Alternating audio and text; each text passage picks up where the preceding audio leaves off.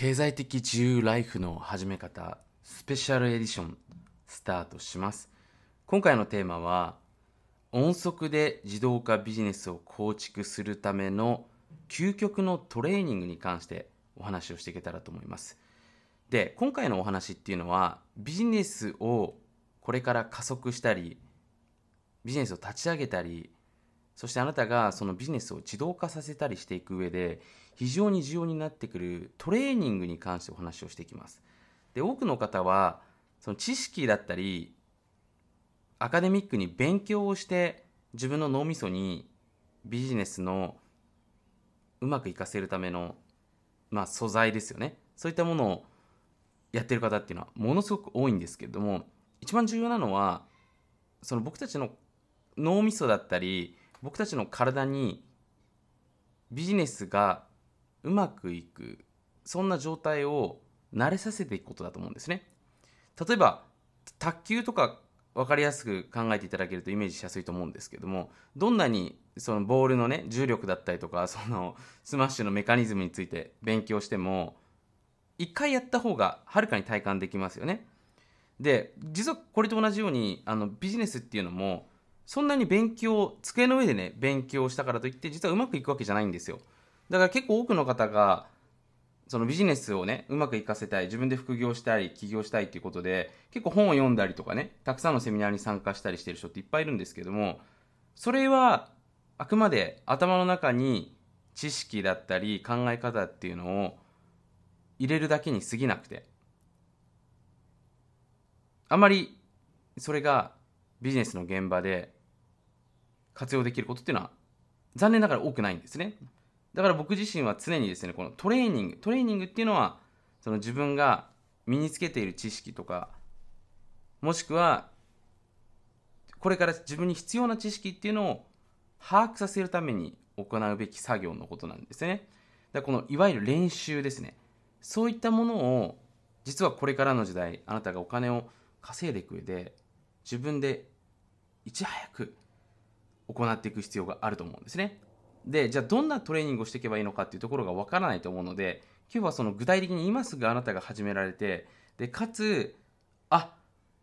これが確かにビジネスの現場でお金につながっていくんだなとね、そういうイメージが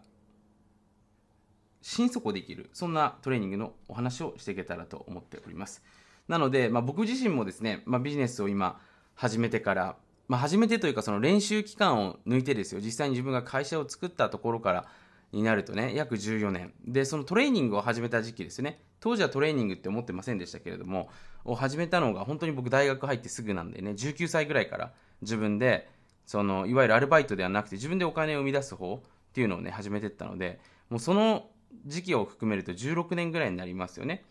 でやっぱりそのねトレーニングの期間っていうのがあったから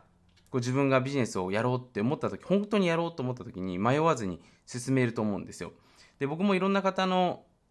まあアドバイスですね。ビジネスのアドバイスとか。まあ、最近は結構中小企業さんとか大きな会社も増えてきましたけれどもそういった方のねこう海外進出のサポートとかをしていてでやっぱり思うことっていうのがこのトレーニングっていうのをしっかり行っている人要はもう自分があこういうふうにやればお金になりますよ。要は動き方が分かる人ですね。っていうのはすぐに進むんですよね。でどんどんどんどん当然ながら結果を出していくわけですよ。でもトレーニングをしてない人っていうのはやっぱり頭の中でいろいろ考えちゃってだってそもそも自分ができるって思ってないんでどんなに儲かるビジネスとかねこれからお金になりそうなことを知ったとしても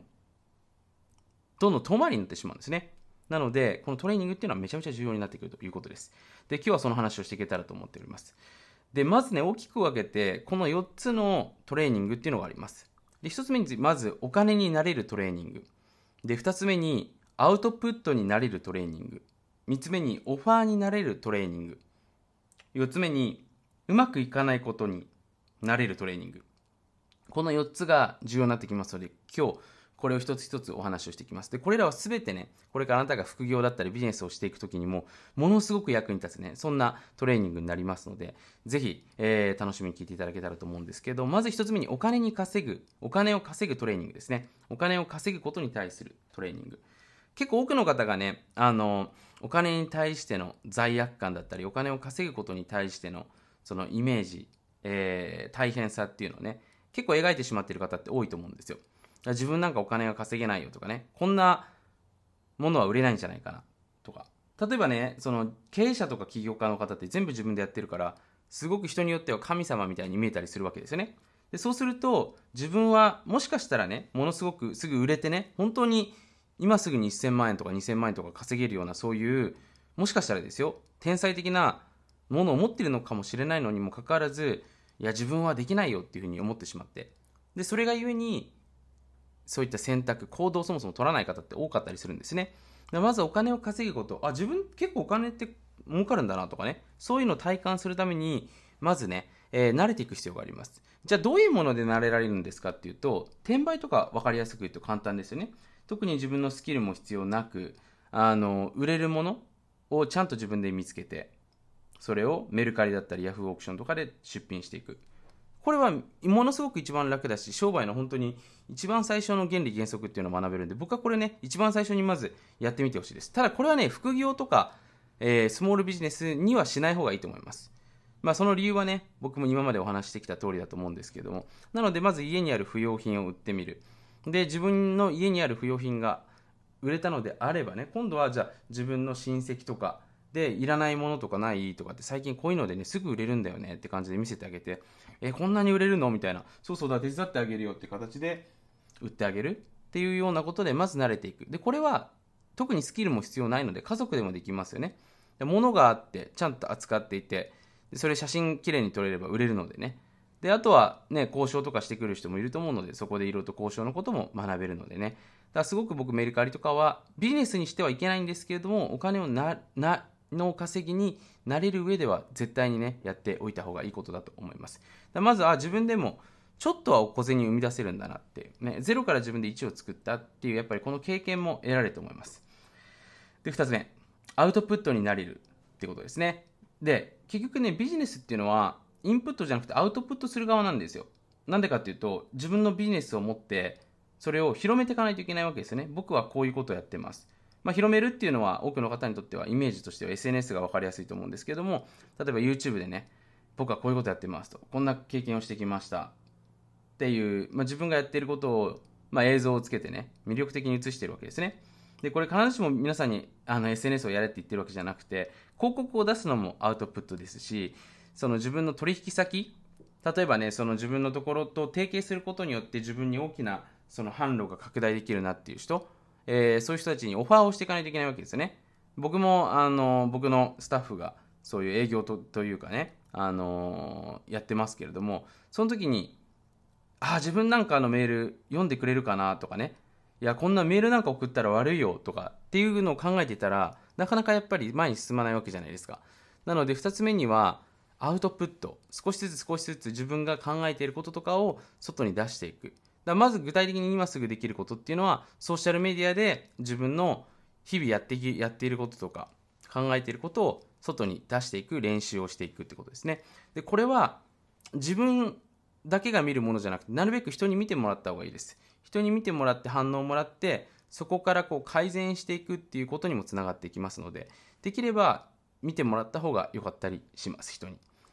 ね。で僕の場合はねあの昔どういうふうにやってたかっていうと mixi を使ってですね日々自分の考えしたこととか思ってることとかを全部アウトプットしてました。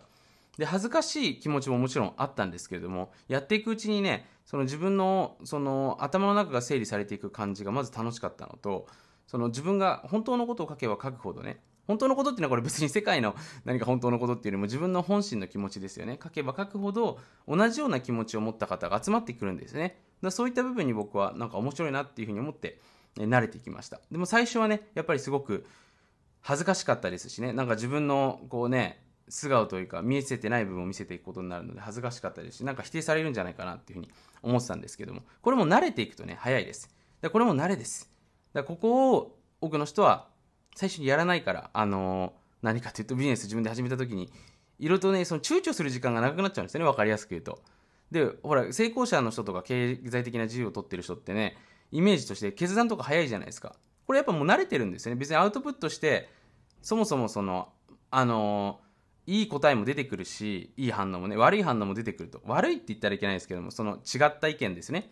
自分が求めてないそういう部分も出てくるってことも慣れてるんですけどそれを過去のものだなっていうふうにも思え思えるようになってるんでねこのアウトプットっていうのもぜひね練習しておいた方がいいと思いますなるべく知らない人に見てもらう練習がいいよねで僕はこれおすすめなのはねあのまあ、SNS よりもなるべくね僕のこれ過去の体感ですよ。としては一番パワフルなのはやっぱり知らない人。ね、例えば交流会とかセミナーとかに行ってもらって知らない人に話をかけてねそこで自分の思いとかを話す練習。もちろんそのタイミングによってはねいきなりコンビニの店員さんに「僕の夢聞いてもらえますか?」って言われてもねまあ、もしかしたらたまに熱い人だったらそこからあの 飲み仲間になる可能性があるかもしれないんですけどあんまりないと思うのでね、えー、もちろんタイミングとしっかりその状況を読んでから、あのー、まあ、こういう話をしてほしいなっていうふうに思っておりますで3つ目にオファーですよねオファーオファーっていうのはね、例えばそのオファーをかけるって聞いたことあると思うんですけど、僕こういうことできますよと。だから、僕を3000円で雇ってくれませんかとか、こういうね、お金をつけて値段設定の練習ってことですね。僕こういうことできます。これくらいで。だからこういうことしてくださいと。具体的にアウトプットっていうのは別に何かその向こうにしてほしい行動っていうのはない。オファーっていうのはそこに行動があります。僕はこういうことできますと。で、それだけ言われても別に何も起こらないので、ちゃんと具体的に僕はこういうことができるので、こういうことしてくださいと。まあ、それをね、本当にこれ、日々やっておくと、あの、何かあった時にすぐオファーできるようになります。で、人に断られるっていうのはね、もうビジネスをやっていて、絶対に経験するんですよ。むしろ断られない人って、だってほら、自分がね、物を売って、例えば分かりやすく言うと断られたって、断られたっていうその、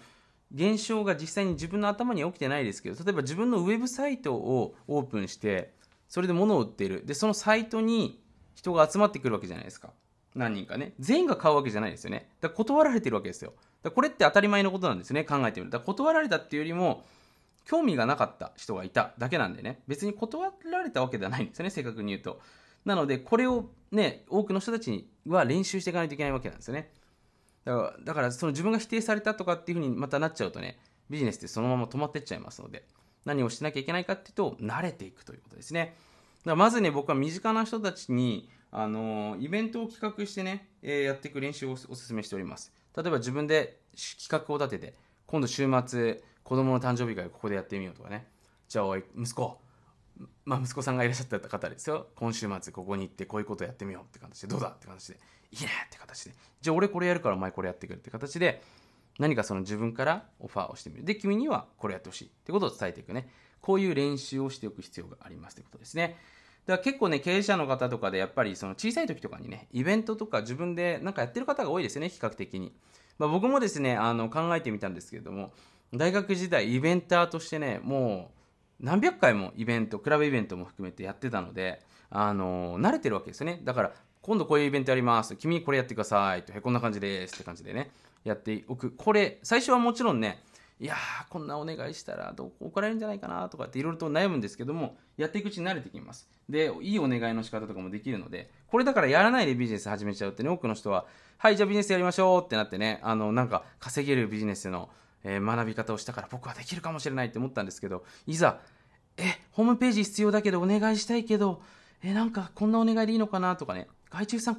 嫌われないかなとか、こんなにお願いしてて大丈夫かなとか、そういうことになっちゃうんですよね。まずね、ここでしっかりやっておくってことが重要なポイントになってきますということですね。はい。OK ですか？で、最後ですね。うまくいかないことになれる。え、これどういうことなんですかっていうとね、ビジネスっていうのは、100発100中っていうのはないです。で、100発100中って言ってる人も、その自分がもちろんうまくいった芽が出た後は百発百中かもしれないですけどその芽が出るまでっていうのは芽が出ないこともあるわけですよ。なんでかっていうとビジネスっていうのは自分の頭の中で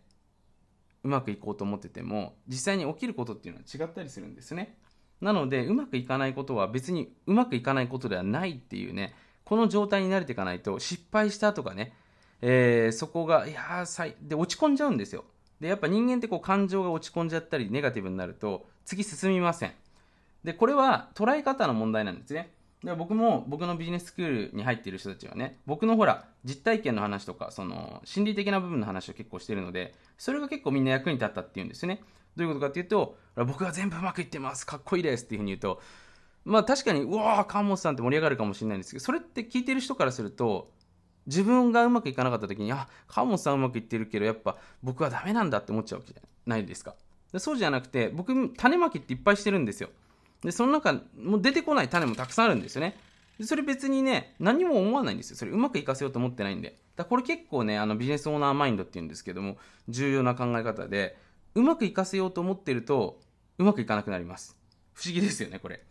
だからこのね、うまくいかない状態に慣れていくトレーニング。たくさん経験を積むっていうところもいいかもしれないですね。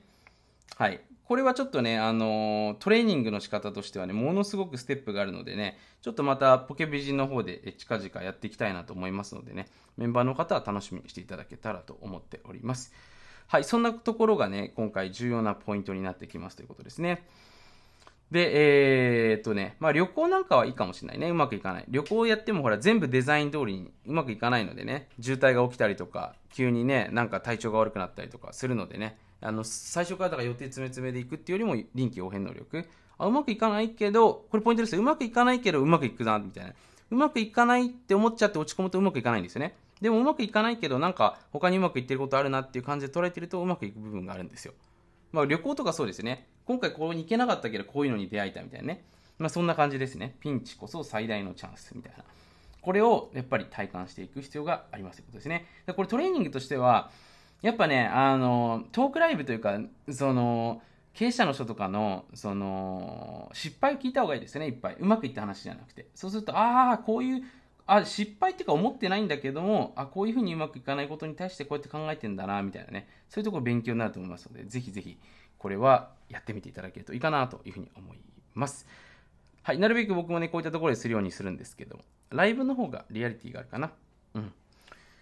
そんなところですね。で、じゃあ具体的なね、ビジネス2023年どういう部分がいいんですかって、これ正直人それぞれ違います。あの、世の中のね、今流れっていうのは僕いくらでも話すことできるんですけども、それを話したところでその人の、まあ、リソース、バックグラウンドだったりで、要はそこじゃないところのが儲かったりするわけなんですよ。儲かるというか、要は自分がね、あの、こういう才能を持っていて、で、た、例えば自分と全く関係ないその市場がこれからものすごく伸びていきますと。で、自分はそこがお金になりそうだからやるって思ったとしても、同じようにそれをやりたい人たちっているわけですよね。その市場に対して。で、バックグラウンドが自分的に弱かったら、そうじゃないところに入っていった方が長続きできるわけですよ。だって自分のそのリソースっていうのがたくさんあるんでね、そっちの方が長く活躍できるからですよね。だからビジネスっていうのはね、僕いつも言ってるんですけども、すぐに始めちゃいけないんですよ。準備はしていくんですけど、トレーニングはしていくんですけど、本当に自分がこれやっていくっていうね、ライフタイムビジネス、長続きさせていくビジネスをやるんだったら、最低でもね、ほんと半年間をかけてしっかり見てやっていく。うん。で、メンターがいる人で半年ぐらいかな。で、いない人だと2年ぐらいかかると思ってもいいんじゃないですかね。ちょっと、あの、え、それ川本さん、長すぎじゃないですかって。でいや、でも、それくらいかけるから長続きするんですよ。だって仕事って一生続けていくわけじゃないですか。なので、そんな一瞬でね、1日とか2日で見つかるもんじゃないんですよね。そこの部分をしっかり見つける方を勉強している人っていうのは当然強いですよね。だってこの後ずっと作っていけるんで。自分も納得できてるし、世の中も納得される。ほら、一時的にお金が儲かるビジネスっていうのは、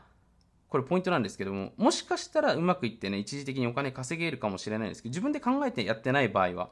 当然、それってまた世の中の流れが変わった時についていけなくなるわけですね。で、あと自分でやってないんで幸せ感もないですしね、あの自信がそもそもないんですね。なので、やっぱりしっかり自分が続けられる。ね。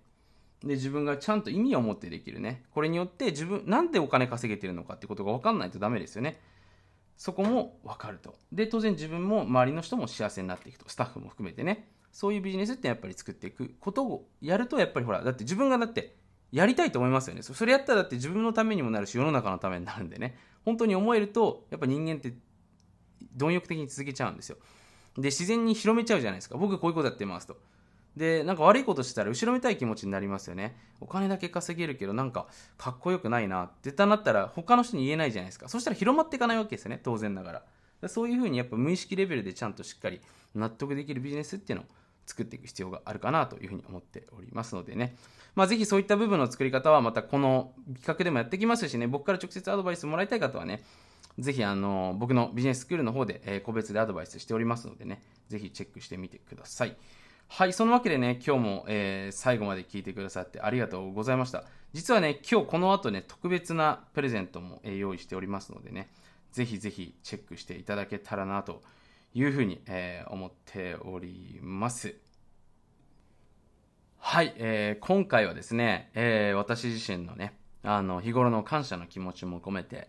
えーまあ、今週ですね、ちょうど僕も一つ年を、えー召すというかね、えー増やすことになりますので、ぜひ皆さんにね、日頃の感謝の気持ちも込めてね、プレゼントを、えーいくつか用意させていただきました。えー具体的にはですね、こちらの、えーまあ、URL ここに貼ってあると思いますのでね、そこに登録をしていただけますと、実際にですね、1週間かけてね、え3つほどのプレゼントを用意させていただいております。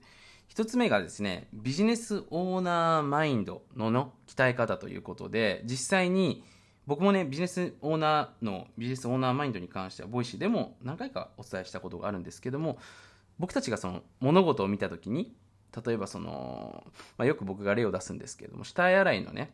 1日4万円もらえる死体洗いのバイトがあったときに、それをやりますか、まあ、そういう案件をあなたが見かけたときにね、多くの人は自分がやりたいとかやりたくないとかね、ああ、そうか、1日4万円だったら月4回やったら16万で家賃払えるな、みたいなね、4回だけやろうかなとか、いや、やりたくないなとかね、そういうふうに考えるんですけど、ビジネスオーナーマインドを持ってる人っていうのは、いや、俺はやりたくないけれども、でもこれやりたい人たちはいると。じゃあ人材派遣の会社を作って、そこから紹介するプラットフォームを作ったらいいんじゃないのかな。それにかかるコストこれくらいだから、これ4件取れればまず回収できて、そこから全部、えー利益だな、みたいなね。うん、で、あと、ここがポイントからこういうふうにしていこうかなって、こういう目線で考えていくわけなんですね。で自分がやりたいかやりたくないかじゃないんですよね。でそこが結構重要なポイントで、それが一つのオーナーマインドなんですけど、そういうね、いくつかの仕組みを作っていく上で重要になってくる考え方ってあるんですよ。これを知らないで、いうまくいくビジネスとかね、儲かるビジネスだけ見ていても、見えないんですよね、全部が。だその全部を見えた上で自分で仕組みを作っていく側にならないと、だって自分で仕組み作んないと不安でしょうがないじゃないですか。だかそういう部分を話している特別ビデオの方をまず一つ目にプレゼントさせていただきます。で、二つ目にですね、えーブレインダンプね、実際に、えー僕自身が、あの、思考したりとかですね、何かものを考えていくときにね、こう脳みそにでアイデアアイデアを紙に書き出していきます。で、紙に書き出すって言ってもね、ああ、だるいなとかね、眠いなとか、あれ欲しいなとかっていう人が出てこないと思うので、その、どういうじゃ質問文投げかけていくと、自分の思考がちゃんと動くのかなっていうところですね、えー実際に僕自身が、あの、まとめた、そういうね、ビデオ。まあこれ、ワークシートもありますけれども、これも2つ目にプレゼントさせていただきます。で、3つ目はね、シークレットプレゼントということでね、また皆さん楽しみにしていただけたらと思うんですけど、こういったものをね、えーこれから皆さん1週間かけてプレゼントしていきますので、ぜひ興味がある方はね、今回のプレゼント受け取っていただけたらなというふうに思っております。登録はね、受け取り方はですね、こちらに、えーここの音声に URL が貼ってあると思いますのでね、そこからぜひ登録していただけると、えーこの音声がですね、配信されますのでね、えービデオも配信されますので、ぜひぜひ楽しみにしていただけたらなというふうに思っております。まあ、引き続きね、えー皆さんにも、の少しでもその、なんていうんですかね、人生がこう豊かになっていくね、そんなお話をしていけたらなというふうに思いますので、ぜひ今回のプレゼントも楽しみに受け取っていただけたらと思っております。はい、そのわけでね、今日も最後まで皆さん聞いてくださってありがとうございました。今後ともぜひお楽しみに。